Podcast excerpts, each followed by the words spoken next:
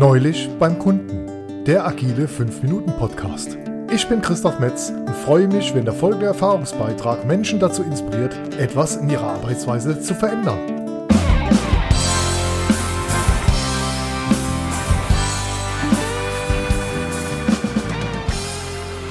Episode 3. Das haben wir immer schon so gemacht. Neulich beim Kunden war ich im Rahmen eines Coachings passiver Zuhörer bei einem offenen Feedbackgespräch zwischen einer Führungskraft und ihrem Team. Die Führungskraft war mit der Herangehensweise bei der Ursachenanalyse einer qualitätsbedingten Kundenreklamation sichtlich unzufrieden. Vor allem mit der Art und Weise, wie die zur ursachengerechten Ergründung notwendigen anderen Fachbereiche eingebunden werden. Sie wollte das Team überzeugen, auch mal einen anderen Weg einzuschlagen, mal etwas anders an die Sache heranzugehen, als es sonst so üblich ist, um die Ursachenfindung effizienter zu gestalten. Es würde immer so lange dauern, bis die Ursache der Reklamation ermittelt ist. Die Einbindung der technischen Fachbereiche läuft wenig kooperativ und ist auch die Ausführung gegenüber dem Kunden nicht ausreichend nachvollziehbar gestaltet etc. Seitens des Teams kam mehr oder weniger im Kanon die Aussage, warum denn? Das haben wir immer schon so gemacht. Wir haben doch schon immer irgendwie die Ursache gefunden und den Kunden zufriedengestellt. Mir kam in diesem Augenblick sofort der stille Gedanke. Erst schaffen wir Gewohnheiten, dann schaffen Gewohnheiten uns. Und beim Wort irgendwie bin ich, glaube ich, auch etwas zusammengezuckt. Sorry.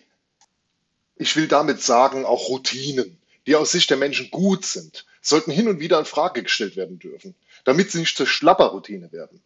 Oft ist dabei nur ein Umstellen, zum Beispiel der definierten Fragen oder Vorgehensweisen schon hilfreich, um wieder Schwung, besser Agilität in das Muster zu bringen. Die Aussage, das haben wir immer schon so gemacht, wird dann bewusst vermieden. Dem Team war es aus meiner Wahrnehmung heraus auf Basis der zugegeben etwas holprig und leicht missverständlich formulierten Aussagen ohne klare Wunschvorstellungen der Abteilungsleiterin gar nicht möglich, in die Selbstreflexion zu kommen. Die Wahrnehmungen wurden unmittelbar als Vorwürfe empfangen, was schließlich die direkte Abwehrhaltung des Teams zur Folge hatte. Die Kür in derartigen Feedbackgesprächen ist es, als Feedbackgeber eine Kritik so konstruktiv rüberzubringen, dass diese als Verbesserungspotenzial ankommt, ohne den Feedbacknehmer in die Verteidigungsposition zu reden. Daher bin ich ein ganz großer Fan der Triple-W-Methode Wahrnehmung, Wirkung, Wunsch.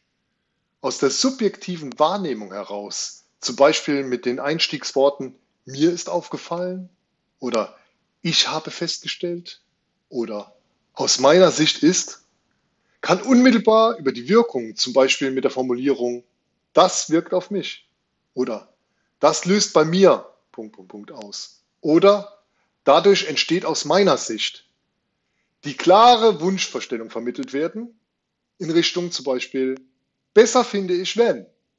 Oder ich schlage vor das. Oder gut finde ich wenn. Idealerweise empfiehlt sich am Ende der Ansprache noch unmittelbar das WSSV dran zu hängen. Damit meine ich jetzt hier nicht den Winterschlussverkauf, nein. WSSV steht für Was schlagen Sie vor? Was soll sich verbessern? Damit bringen wir den Feedbacknehmer, im Praxisbeispiel das Team, unmittelbar in den Vorschlagsmodus etwas zu verändern, ohne gedanklich bei den Kritikpunkten hängen zu bleiben.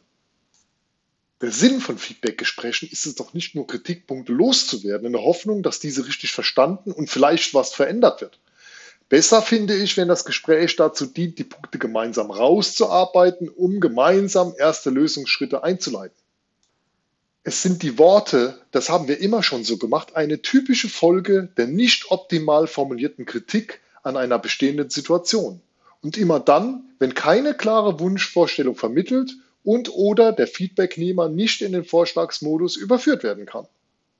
Direkte Frage an Sie. Was schlagen Sie vor? Was soll sich verbessern? Was soll sich verändern?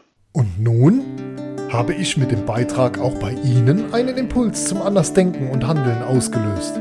Ich freue mich auf Ihr offenes Feedback. Auf was warten? Lieber starten. Improve now.